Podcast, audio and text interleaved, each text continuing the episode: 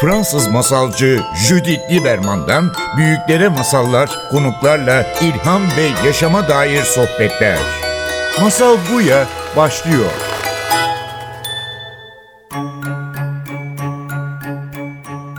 Masal Buya'ya hoş geldiniz. Bugün stüdyomuzda Güneş Ulus'la birlikteyiz. Güneş Ulus bir anne ve Anneliği Like Et kitabının yazarı. Bir annenin farkındalık notları.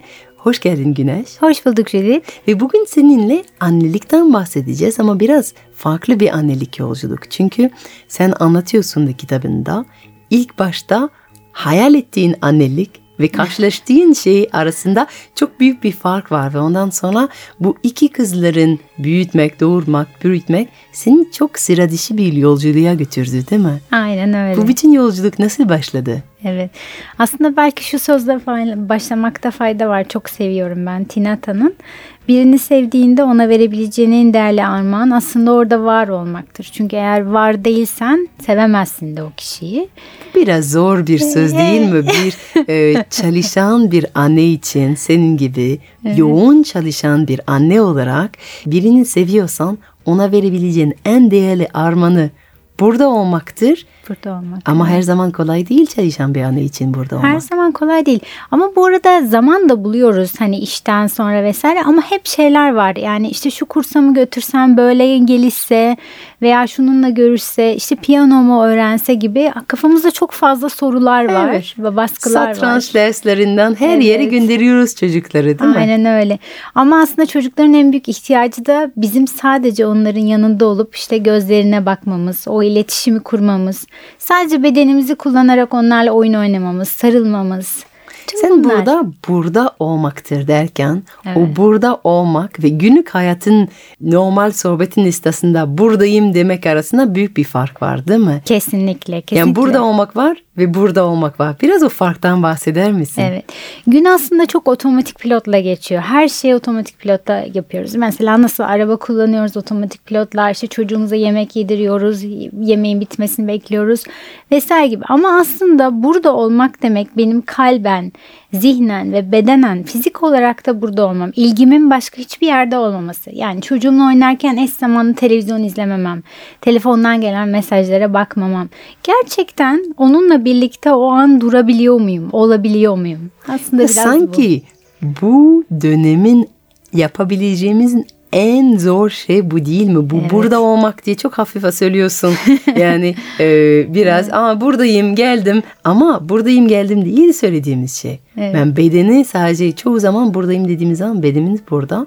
Evet. Ama odamız gerçekten bölecek o kadar çok şeyler var ki bir annenin elinde telefon olmaması, televizyon açık olmaması ve gerçekten göz kontak kurması çok zor. Peki tamamen burada olmak, çalışan bir aile, hizli hayatı sürdüren İstanbul bir aile için sen bunu yaratabilmek için ne tür araçlar kullanıyorsun? Ne yapıyorsun? Evet. Biraz akşamki zamanı planlamaya çalışıyorum aslında. Mesela yemekten önce diyelim ki maksimum yarım saat oynayabileceğiz. O yarım saat içinde evdeki onun mesela ilgi alanlarına giren şeyler veya benim telefonum veya televizyon her şey kapalı olsun. Bizim oyuncaklarımız olsun. Biz alalım ya da sadece ikimiz bir arada ve göz göze iletişim kuralım. Ne oynamak istiyorsun? Ne yapmak istiyorsun? Bugün bana ne anlatmak istiyorsun? diye başlayalım ve onu davet edelim aslında. İlişkiye davet edelim istiyorum. Ve böyle bir kendimce ufak bir yöntemim var.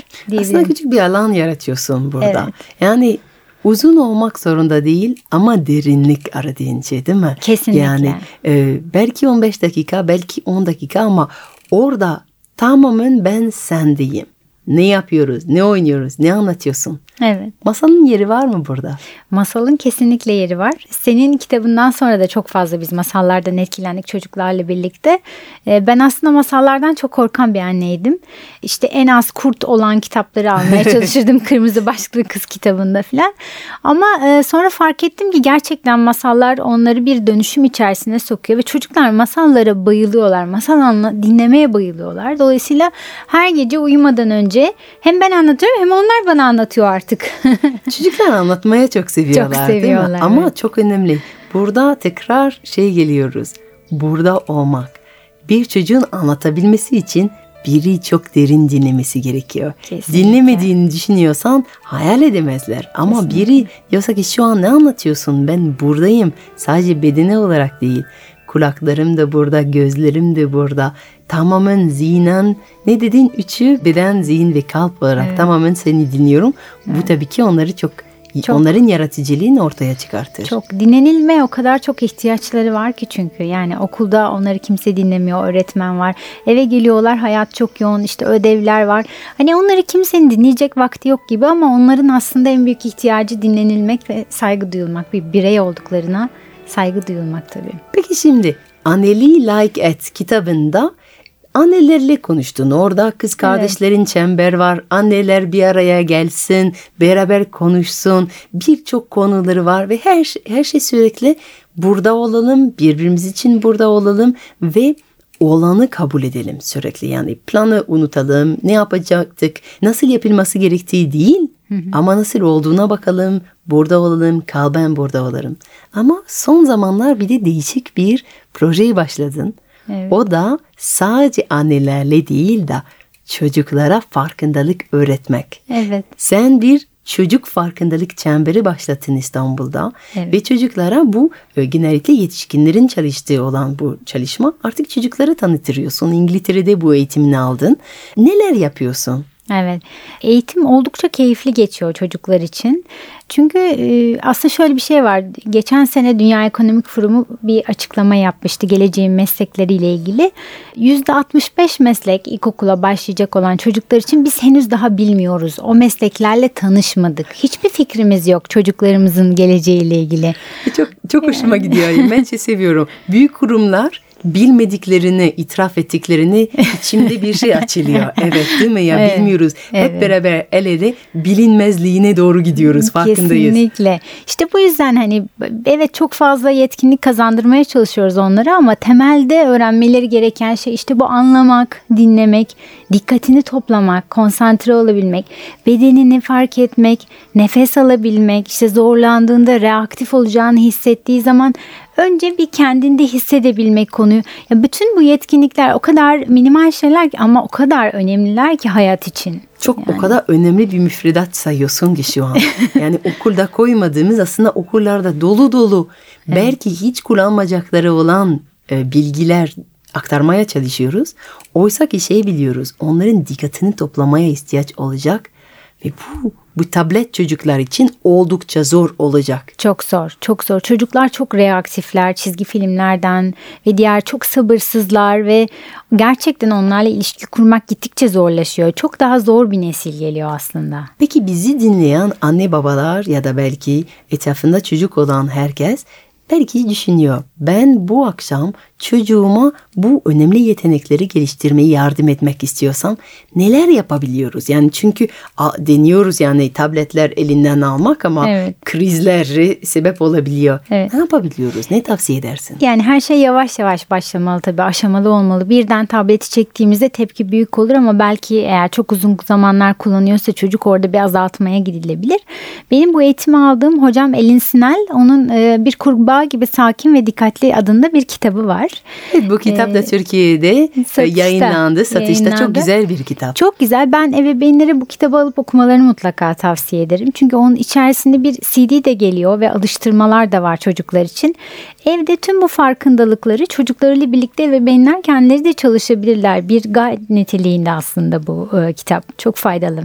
Bize bir örnek verebilir misin? Örneğin e, yapılacak bir şeyin örneği. Ee, örneğin nefes egzersizleri ve odaklanma egzersizleri var CD'de.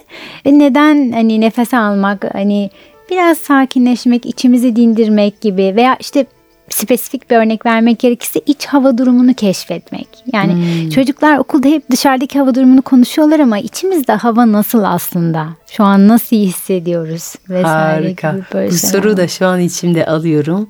Benim şu andaki hava nasıl? Sohbetimizin sayesinde çok keyifli. Teşekkür ederim. Güneş'in kitapları tekrar etmek istiyorum. Anneli Like It, bir Annelin farkındalık notları bir de tavsiye etti. Bir kurbağa kadar Sakin ve dikkatli Elin Snell.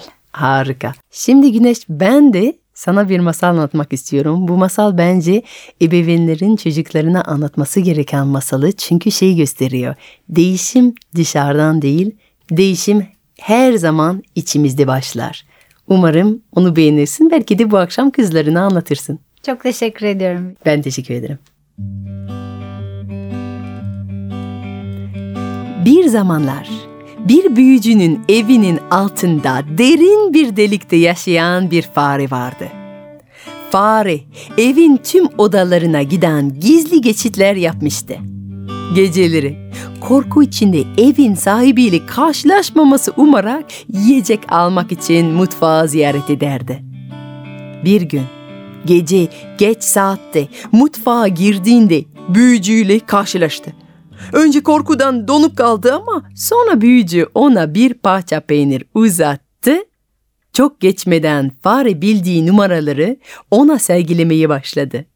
Adam da neşe içinde seyretti. O geceden sonra çok yalnız olan büyücü her akşam oynamak için fare ile buluşur oldu. Bu onun en büyük eğlencesi haline geldi. Hatta gün içinde onu özlemeye başladığından gündüz de gelmesini istiyordu. Ama fare gündüz göz önünde çıkmaktan çok korkuyordu. Bir kedi beni yakalayıp yer. Küçük olmanın ne kadar tehlikeli olduğunu bilmiyor musun? Tabii senin için hava hoş. Ama dünyanın fareleri için olan bizleri kadere sürünmek, saklanmak ve korku içinde yaşamaktır. Büyücü bir kahkaha attı. Bunu bile çözemezsem büyücülüğüm ne işe yarar? Eğer saklanmanın tek nedeni bir kedi ise çözüm çok kolay. Seni bir kediye dönüştüreceğim. Bir saniye sonra fare büyücünün kucağında mest olmuş halde gurulduyordu. Kışı kitaplık, mutfak ve şömine arasında geçirdiler. İlkbahar geldiğinde büyücü arkadaşını bahçeye çıkardı. Kedi böylece komşunun bahçesinde yaşayan köpeği fark etti. Hemen bir ağaca tırmandı. Sırt tüylerini kabarttı ve büyücü gelip onu bir köpeğe dönüştürünceye kadar da oradan inmeyi reddetti. Ve sonra tüm baharı ve yazı bahçede sopa atarak ve koşarak geçirdiler. Sonbahar geldiğinde büyücü köpek arkadaşı ormana ateş kırmızısına dönmüş yaprakları izlemeye götürdü. Ancak ormana vardıklarında köpek kurt kokusu aldı. Saklanmak üzere kuyruğun bacaklarının arasında alıp evi koştu. Büyücü onu dışarıya çıkmaya ikna edemeyince arkadaşını bir kurda dönüştürdü. O günden sonra büyücü ve arkadaşı kurt ormandaki ağaçların arasında çılgınlar gibi koşarak çok iyi vakit geçirdiler. Bu mutluluk ormanın içinden gelen bir grup avcının sesi duydukları ana kadar sürdü. Kurt saklanmak için hemen evi koştu ve yine dışarı çıkmayı reddetti. Büyücü gelip arkadaşına yaklaştı ve usulca dedi ki Şekil değiştirmenin korkularınla yüzleşmende sana yardımcı olacağını düşünmüştüm. Ama şimdi görüyorum ki bu faydasız. Seni neyi dönüştürdüğüm önemli değil. Sen her zaman bir farenin yüreği taşıyacaksın. Bir büyü ne kadar tesirli olursa olsun aslında sadece bir yanılsamadır. Bir yüreği asla değiştiremez. Büyücü elini uzatıp arkadaşını yine bir fareye dönüştürdü. O günden sonra fare deliğinden dışarı çıkmadı. Büyücü arkadaşının kalbini kırdığını düşünerek endişelendi. Deliğinin girişinde oturma odasının köşesine hediye peynirler bıraktı ve arkadaşı geri gelir diye bekledi. Zaman geçti, hiçbir ses çıkmadı. Peynirleri dokunulmadı, ev sessiz ve hüzünlüydü. Sonra bir sabah erkenden fare büyücü uyandırdı. Omuzunda oturuyor ve heyecanla bağırıyordu. Hazırım, haydi uyan dışarı çıkıp oynayalım. Büyücü gözlerini ovuşturup kedilerinden, köpeklerinden, kurtlardan korkmuyor musun diye sordu. Sen beni bunların her birini dönüştürdün ama hiçbir faydası olmadı dedi fare. Bunun yerinde ben onları yüreğimde taşımaya karar verdim. Sana aynı görünüyor olabilirim. Ama şimdi bir aslanın yüreğini taşıyorum. Fransız masalcı Judith Lieberman'dan büyüklere masallar, konuklarla ilham ve yaşama dair sohbetler. Masal Buya sona erdi.